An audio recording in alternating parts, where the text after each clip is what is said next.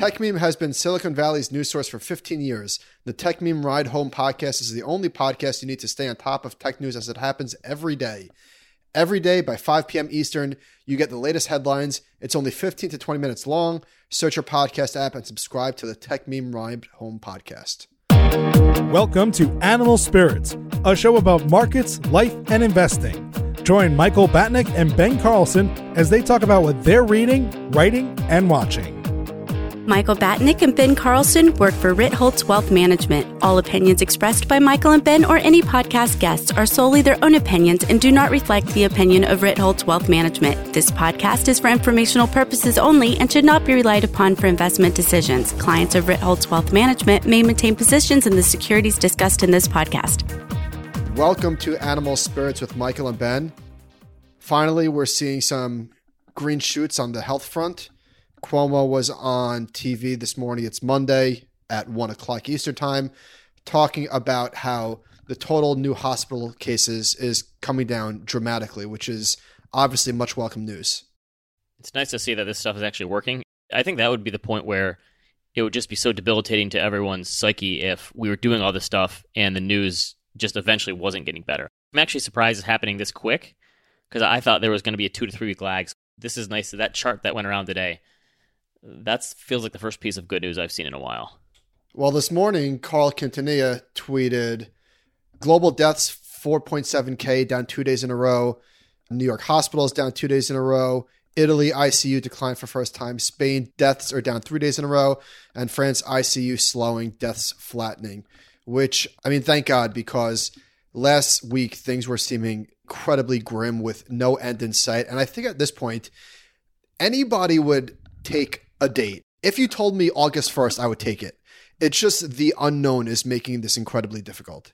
I think the hardest part is there really is no, I mean, there's light at the end of the tunnel in terms of getting ahead of this and getting treatments, but from what I understand, without a vaccine, this thing will never be completely gone. So we can get better forms of treatment and we can make it so the hospitals aren't so overrun. I think that's the worst part to me is just that this thing could linger with us for a long time in that. So I feel like there's just going to be a lot of fits and starts with people getting back to normal and the economy. And I feel like we can't really, maybe I'm wrong about this from what I've read, that we can't really declare victory until there's a vaccine, which they keep saying is 12 to 18 months away. So I've been thinking about this, and a lot of people have been comparing this to like the Great Depression in terms of the economic numbers, but I don't think that is right because this really is a medical crisis and not an economic one. And so we watched the movie 1917 this weekend. Really good movie. Got me thinking. I did a little more research on the war and figuring out like this really is like war where the country completely stops and this is the only thing we focus on. And I looked in World War II, there were 16 million people who served in the army. That was 11% of the population at the time for the US. And obviously whole industry stopped and a lot of them shifted their capacity to do something else. So isn't that the better analogy here that this really is like war and so you have these periods of uncertainty when you, you don't know when the war is going to be over. You have no idea when the end date is. You think there's going to be peace eventually, but you don't know. And doesn't it feel like for us that last victory is going to be when the vaccine is here and that's when everyone can throw their hands up and go okay this is it because until then until there's a vaccine people can still get sick obviously the people who have been sick hopefully won't be able to get it again and that's why I feel like the economy can start up a little bit here and there, but people are still going to be tentative. Don't you feel like we're going to have, even with some good news like this, we're going to have these periods where for a number of months, we're just going to have this thing looming over us. It can't really fully be lifted off of our shoulders until the vaccine is here. Yeah, you make some very good points. And there's going to be people who, let's say that the social distancing does work, that the shutdown, the state, the work from home does work and it seems to be working, there's going to be people who are like, see, this was such a joke. This was totally overblown. And Adam Butler tweeted this a few weeks ago. And I think it's like one of the most profound things I've seen in a long time. He said, if social distancing is successful, it will be viewed by most people as unnecessary in retrospect. This is the essence of risk management and why so few manage risk. And honestly, if the government would have gotten completely ahead of this thing, and shut the country down right when we figure out what's going on in China, no one would have ever adhered to it because they would have said, no, that's crazy. There's nothing going on here. It's not going to come to our shores. This is nothing worse than the flu. And honestly, the sad thing is, it took for it to hit here and to push our hospital capacity for people to act. And it's like a chicken or the egg thing. Like people had to see this, and now hopefully, if it happens again in the future, we'll be more prepared. But I, I think that's part of the problem is people had to see this damage for them to act so much and to get the country to have such a concerted effort. And I do hope that things get better. But I think in the meantime, until we hit that victory day, and again, maybe maybe something else happens in the meantime, and this thing just I don't know peters out on its own. It doesn't sound like that's going to happen. I think that's kind of what happened in the 1918 flu. It just kind of went out on its own because so many people got it. But don't you think by the end of that, if we have these stops and starts and people aren't quite ready to be going back to normal, my concern is there's going to be so many people who are going to have their brains broken and be stuck in this pessimism doom camp that they'll never be able to get out of that. And they'll always think people's behavior is going to be changed forever. This is something that is never going to leave us. And then when that victory happens and we do get the vaccine and people can finally move on, they'll be completely left behind. So we had V Day, using your word analogy, we had V Day in 1944, 45? 45, 45. Think, yeah. And we'll, hopefully we'll have one in 2020. That would be terrific. So, not terrific. Unfortunately, the economic reality is still very, very bleak. Danny Blanchflower tweeted, just checked BLS Gov. The rise in unemployment rate of 0.9% is the highest for 67 years and the third highest rise ever behind December 1953 and October 1948. What was in 1953? That's a good question. I thought the 50s were actually relatively mild by historical standards, but I think that's still post-war period of things were still not as rock solid as they are now for the economy. But I, I don't know.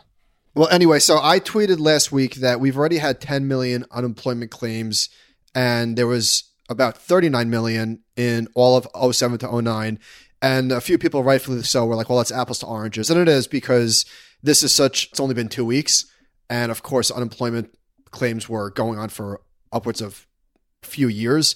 But still, the magnitude, the spike, you saw that GIF by Len Kiefer where it shows the unemployment and it just, the spike is just really, really, truly incredible. So, some numbers that are coming out US daily output has fallen roughly 29% compared with the first week of March. So this is a really good graph from the Wall Street Journal. They said that California is losing $2.8 billion a day or 31.5% of, of its GDP. Wow. And they were one of the ones who got ahead of it, it sounds like. The other crazy thing is, though, because they're helping so many people out, and it sounds like it's taking a little longer than people would like, the income numbers for a lot of people that are losing their jobs sounds like the profiles could actually be better now, obviously, you don't want to ever make light of someone losing their job, but in terms of people losing their job, isn't it almost like the workers are in a better place than a lot of the business owners in this whole thing? I mean, maybe that depends on whether they get these small business loans. The business owners have more to lose. Yeah, and so there's the chart in here that shows job losses by different education. So they show high school and less, associate's degree or some college, and bachelor's degree and advanced degree. And by far, the biggest job loss has gone to those who have a high school degree or less. And this is also going back until the last crash. And so it's never really recovered. And now it's just getting worse from here, unfortunately. But George Pearkes wrote a piece for Business Insider he talks about how much this is helping. And so he gives an example. A single parent with two children that earns federal minimum wage but loses their job as a result of this stands to see their income over the next four months more than double thanks to expanded unemployment benefits and cash stimulus checks. Now, that's a very short term burst, and this person's life could be put on hold, and maybe they have a hard time getting back into the workforce. I hope not, but the income numbers to me are going to be interesting to see because we're going to see all this other economic data fall off a cliff. And maybe for some people, the income data is not going to be quite as bad. It's not going to match with the other stuff because they're getting this help.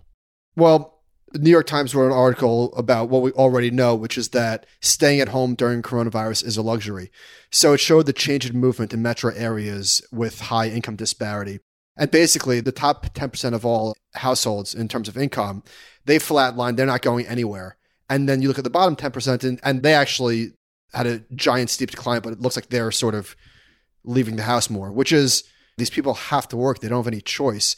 And George, in that article, he said that this bill is helping individuals, unlike 08, which was really a bailout for the corporation. So I just want to give some numbers to put some meat in the bones. Large corporations are promised $500 billion of spending in the bill, compared with $604 billion for individuals, 340 billion for state and local governments, and 377 billion for small businesses. Households are getting 28% of the total bill when counted as stimulus checks plus unemployment benefits. And adding in safety net and student loan relief spending, it gets to about 32% versus 25% for large businesses and 19% for small businesses. So this is this is great. Again, we spoke about what George and, and Bespoke did in their table a few weeks ago, that this is really targeting the lower income people. And I feel like we have to give credit to the federal government because they acted pretty quickly and could have been better, yeah, maybe, but the fact that they came together this quick, like what would and again, this doesn't necessarily change the greater picture, but A, what would the market reaction have been if they weren't able to get a deal done? We could we be down 50% right now? And in terms of like more importantly, real life, if people didn't know that this money was coming to them, there would be huge anxiety, even more so than there already is. Even if you're struggling until that money gets there, just knowing it's coming has to be a huge psychological relief. And I think we're also getting to the point where maybe hopefully it'll change a little bit after today after seeing some good news that no matter what they do in terms of the government or the response or how we're handling this people are picking and choosing the wrong side of things. And well if they would have just done this it would have been better. And if they would have done this it would have been better. But i agree like credit where credit is due sometimes both sides of the aisle came together to put this together and they've never done anything like this before they pretty much did it on the fly it would have been nice to get it out faster but I think a lot of people are getting into the point of, and a lot of smart people too that I see that are talking about what's going to happen from all this and how it's just going to change everything forever. And I think there's just so much pessimism now that people can't see the good in some of this stuff and it's going to be really hard to turn that mindset off for people. Somebody tweeted to me, I shared the chart of GDP loss by state, and somebody tweeted also that we could save a few grannies. What a psychopath. To have that mentality is obviously just very warped.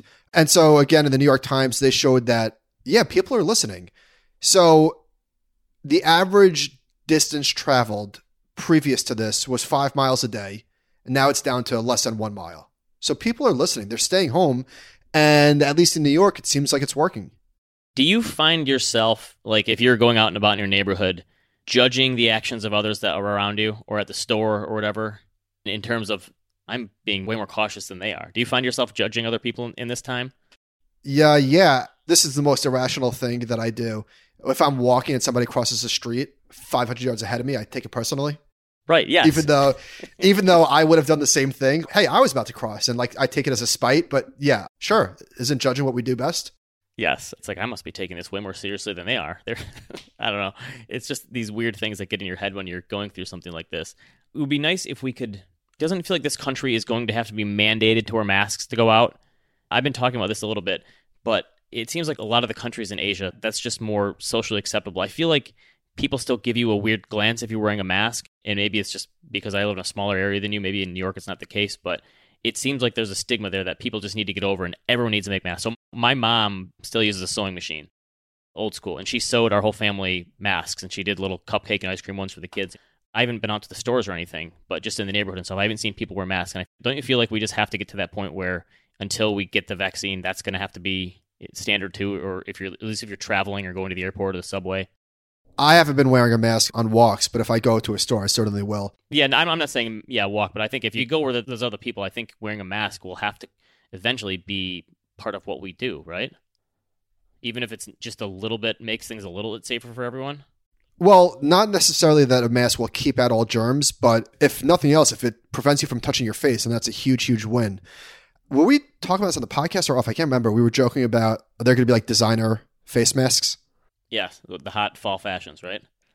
Okay, so I want to talk a little bit about the small business loan and some details. So the FT had a good piece about this. Here's some details. The full amount of the loan will be forgiven if it is used for payroll, mortgage interest, rent, or utilities, and any amount that is not forgiven. So they're treating it as if it's going to be a grant, but if it's not, it will accrue interest at 0.5%. And this is the PPP, and I think that the earmarked $350 billion or something like that for this. So banks will receive processing fees, and the fees will vary with loan size. So 5% for loans under 350,000, 3% for loans under 2 million. So banks are being compensated for this. And the basic details are that businesses will be eligible to borrow the equivalent of 2.5 times their average monthly payroll with a cap at $10 million. And according to the SBA, there are 30 million businesses with fewer than 500 employees in the US that employ 60 million people, almost half of the private workforce. So I don't know that $350 billion is going to be enough, but it's certainly a good, a good starting point.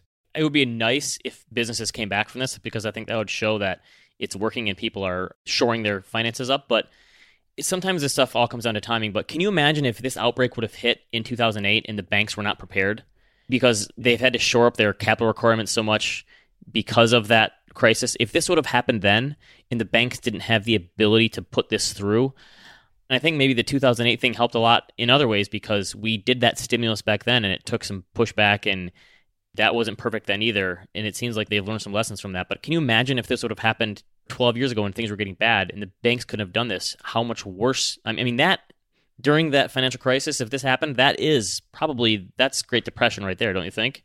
Yeah, that would have been horrific. Did you see Derek Thompson's piece, The Four Rules of Pandemic Economics? Yes, I did. So this was excellent. And to the point of them needing to do more, somebody wrote, or I don't know if it's him or quoting one of the economists he spoke to, if the bill is intended to cover 11 weeks of payroll for all companies with fewer than 500 employees, the right figure should be closer to 600 billion. All right, so so it looks like we're halfway there. And there was a feel good story last week that a landlord in New York City was waiving his rent for the month, and there was a few surveys conducted last month. Which estimate that 40% of renters in New York City, if not more, would not make April rent, which was due on Wednesday this seems like the kind of crisis where so they said this guy owns 18 apartment buildings and told them not to stress about it, which is great. And I think we're seeing this with a lot of big companies too. I think there's going to be a lot of goodwill or potentially earned or potentially harmed in this by companies that handle this the right way. The people who can do it and decide to help people out, I think they'll they'll engender themselves a lot of goodwill from people, and the companies who don't are probably going to feel some scorn coming out of this. Well, this morning, JP Morgan, Jamie Dimon's annual letter came out, and he said that a special payment of up to $1,000 has been granted to full and part time employees whose job requires them to continue working on site and generally whose annual cash compensation is less than $60,000. Are they keeping, I assume, banks have continued to stay open and tellers? and I believe all the drive throughs are open and three quarters of the branches are still open. I think that was the number. Okay, that would make sense. Again, that's what I was saying last week that maybe the government should be doing some sort of hazard pay. It's good to see the companies pay their employees hazard pay because they obviously deserve it right now. You had a great interview with Bill Bernstein on our YouTube channel, which we'll link to. And he said something that we've said a million times, but just hearing the words come out of his mouth just sounded a lot better. He said a 10% up day is just as bad as a 10% down day. Does that work for a 5.5% up day like today, too? No, this is healthy. Yeah, no, this is good. I've gotten a lot of great feedback, so thanks to everyone who's written in about that one. I honestly wanted to do that interview personally because I was wondering what he's thinking about this. So this is a guy that I read every one of his books. He's probably written 10 or 12 books, a lot of them on investing, some of them on some other stuff dealing with the economy. But I think he's one of the sharpest minds out there. And he also has some self awareness to know that he's intelligent so he doesn't become overconfident. And I'm always interested to hear what he has to say. So getting to pick his brain for a half hour was definitely helpful to me. And he didn't seem to have a care in the world about this. He's just one of his parting quotes to me was the only black swan is the history that you've never read. And people again keep pushing this in our faces of it's different this time. This has never happened before like this. And of course that's true, but it was nice to hear it from him that I think a lot of these people that think now is is such a unique time in history, even though in some ways it is, in other ways this has happened before where the country has been disrupted and the economy has gone into the tank and I don't see why this time we won't come out of it like we have in the past.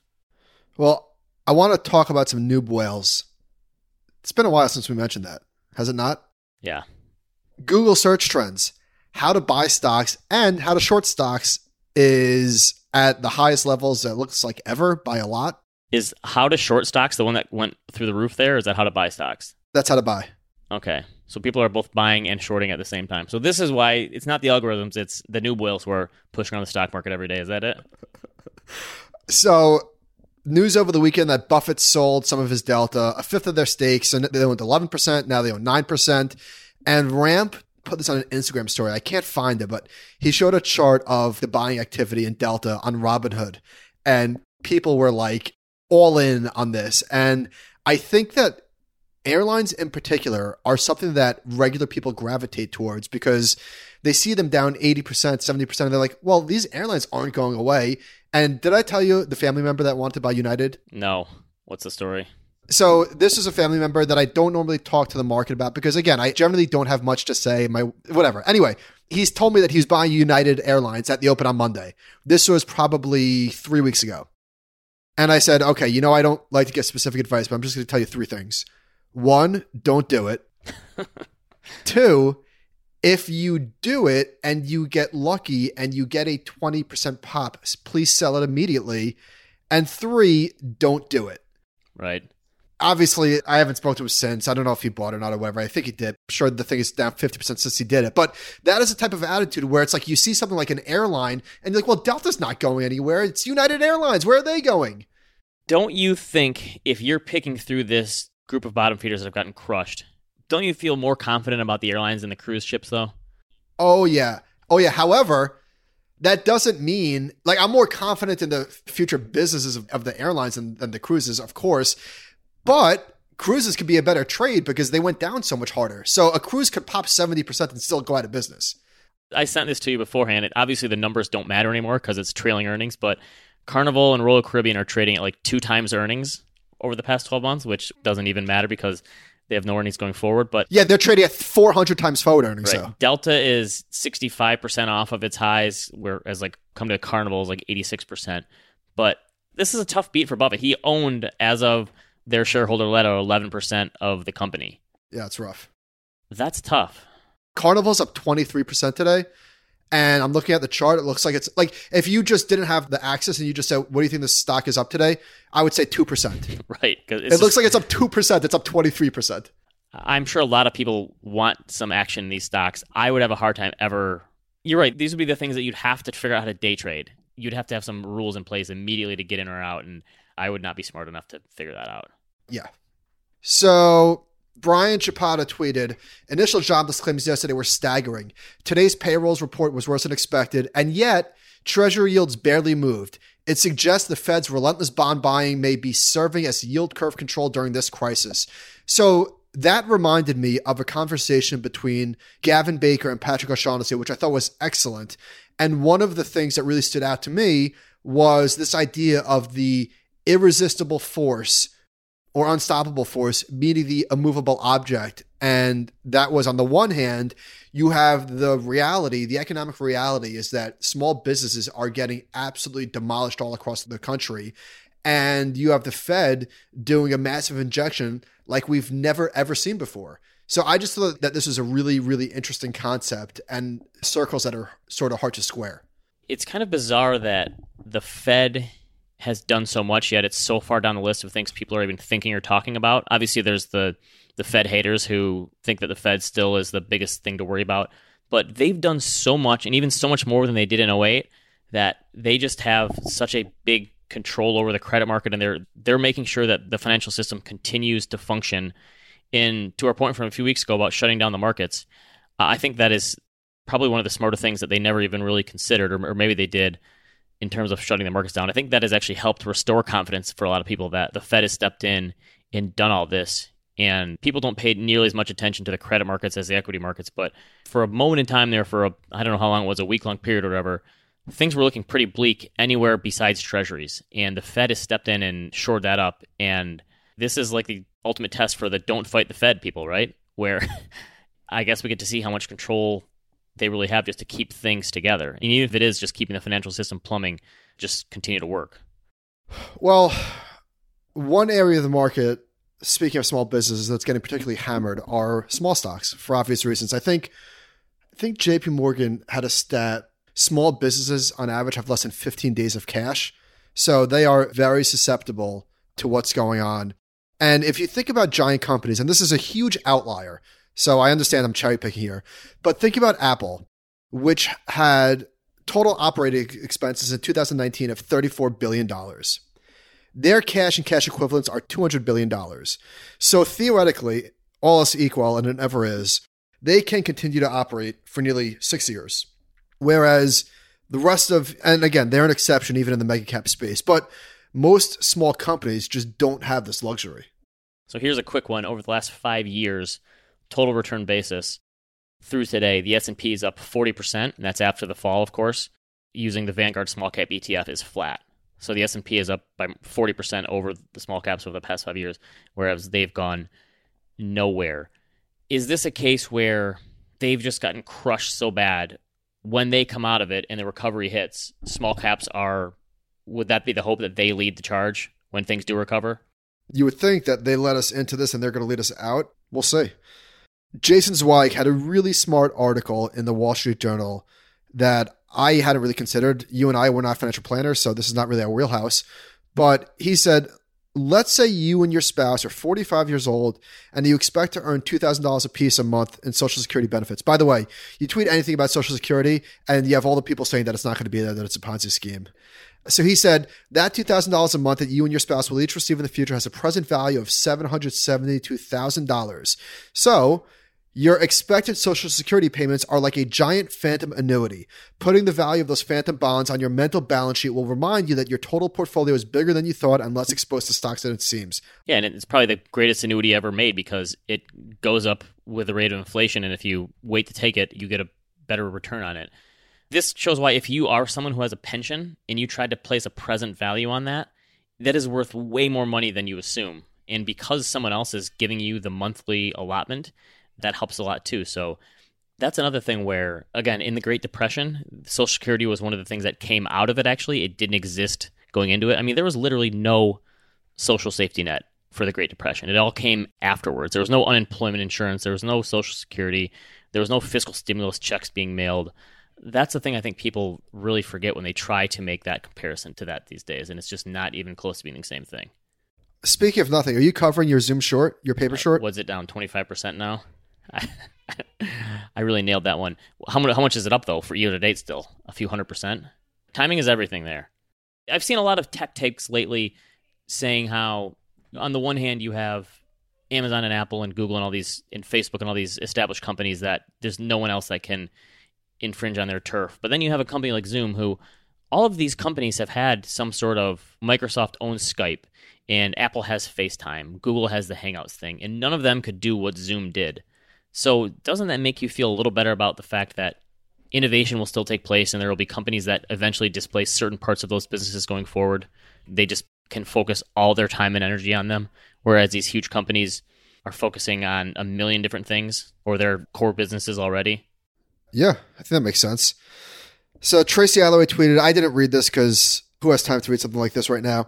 But a new paper compares the long term economic effects of historic pandemics with major wars to show that pandemics tend to destroy investment and boost savings, such that the real natural rate of interest is suppressed for 40 years. And JP Morgan came out with their guide to the markets, and they showed that real 10 year yields have been negative for a few months now. So that's not a healthy cocktail. Do you think that the yield curve called the recession of the Black Death in 1331? I would, if history is any guide. Okay. So this is something I talked with Bernstein as well about what happens if maybe this is something that makes it even worse, where the cost of capital doesn't rise for a very long time. And he said this is actually one of the things he's most concerned about. I think this is something people won't worry about until this whole crisis is over in terms of the financial stuff because they're way more worried about the stock market and other things going on and savings going down. But this continues to be something that I think is going to be a huge issue that everyone has to deal with going forward. Uh, yeah. what you want me to? You've been taking the charge here. Okay. Go ahead. There was a chart going around from Bank of America showing U.S. consumer spending and showing as of March 24th, it was down 30% year over year. And they went into a bunch of different categories. This is another one of those economic data points that is just going to continue to just go. I mean, have you bought anything non house related over the past? Has your Instagram t shirt shopping fallen off a cliff as well? I just bought a uh, block or charge shirt from Rex Chapman because he's donating proceeds to charity. But I was actually looking at my spending on Tiller, and my spending has not gone down. Ours probably hasn't much either because we're just buying a ton more food than we used to, right? Right, right. Same here. I think we have two different grocery services. We're using Instacart and Shipt because we're finding it's hard to find every time the person goes to shop for us, a lot of the stuff is just not there. it's almost like trying to plan out your Disney vacation in terms of which rides you're going to do, but it's groceries because a lot of the stuff that you want is just not there very often. And what about toys for the kids? My daughter had her birthday. She turned six on Sunday, and we decided like if we're not going to throw her a party, we need to really make this great for her. And so we went all out, probably more out all out than we would have otherwise, and tried to make it almost like Christmas morning for her because she couldn't have a party, and birthday parties are like one of the biggest joys in her life. So luckily, she was happy and loved it and had a good time. But yes, definitely a lot of entertainment for the kids. Is we've been spending a lot on that. So yeah, honestly, maybe my comment from last week about being able to save if, if your income stays the same is probably not, maybe not going to come to fruition. Not for me, it's not. You were all over Disney Plus, as a lot of people were, but being that you were a little bit ahead of me in the children department, so I guess before November, Kobe had never seen a Disney movie, and now it's like we can't live without it. Do you think Disney Plus ends up being one of the saving graces of that company? Disney has gotten hammered pretty good here because of the parks, and ESPN is obviously down.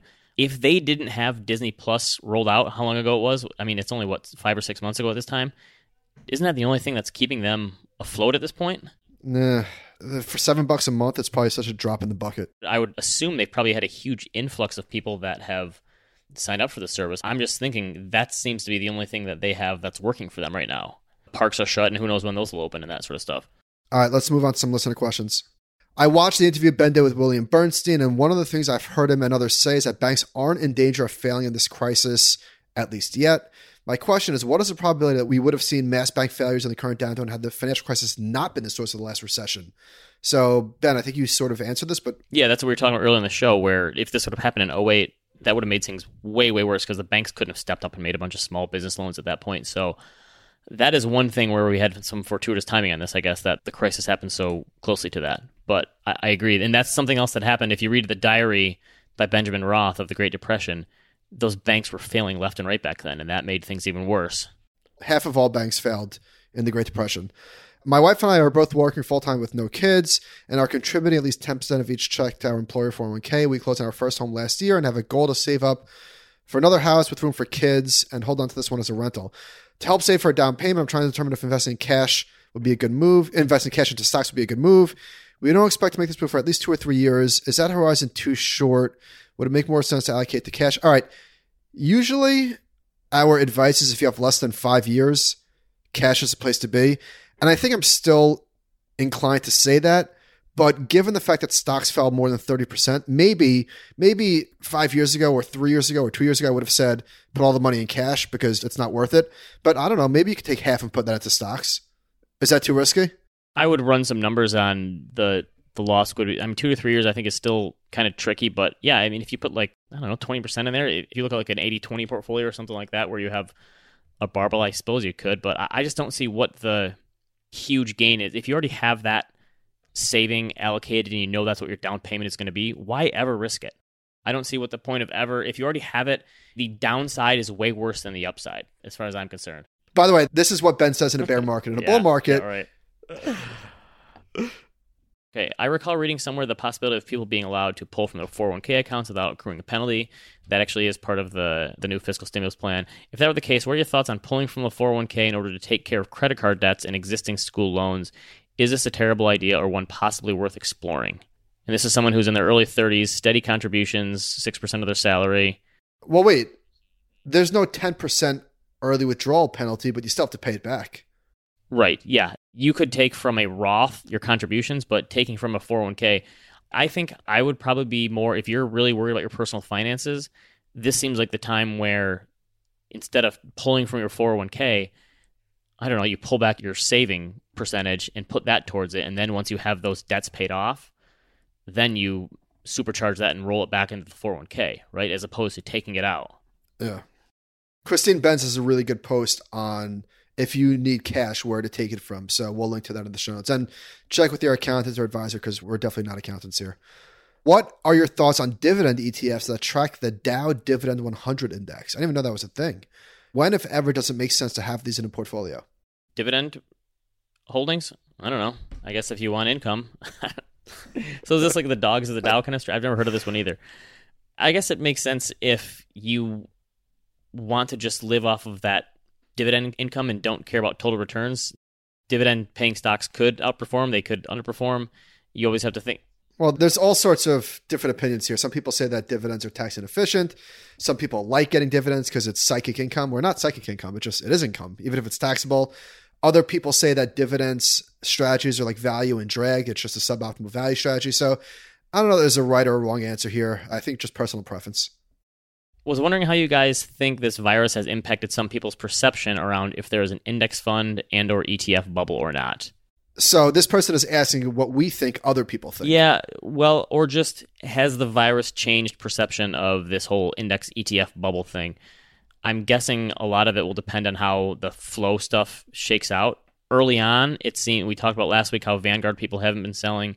It sounds like Eric Balchunas tweeted today about how a lot of the inflows are going to places like Vanguard and Charles Schwab that have more of an index focus, and that's always been my thought that during a bear market that they would actually grow their presence as opposed to shrinking. This was amazing, this chart. He said, Tale of Two Worlds, and this is Balchunas. Our allocators versus traders ETF flow indices showed the biggest gap on record in Q1. The allocator side, which is Vanguard Schwab iShares, saw net $41 billion in inflows. I don't know what the traders one is, but we'll link to this in the show notes. I don't know. We'll see. I guess this is definitely conversations around ETFs and the bond market are going to definitely be re examined. Okay, recommendations. So there's been a lot of old NBA that I've been watching, and I I think this is where I thought about this. What happened to Ahmad Rashad? Did you used to watch Inside Stuff with him in Willow Bay? Of course. Where did he go? I'm guessing he just hangs out with Michael Jordan all the time and plays golf with him at this point. I don't know. Rode off into the sunset once Jordan was done, more or less. I don't know.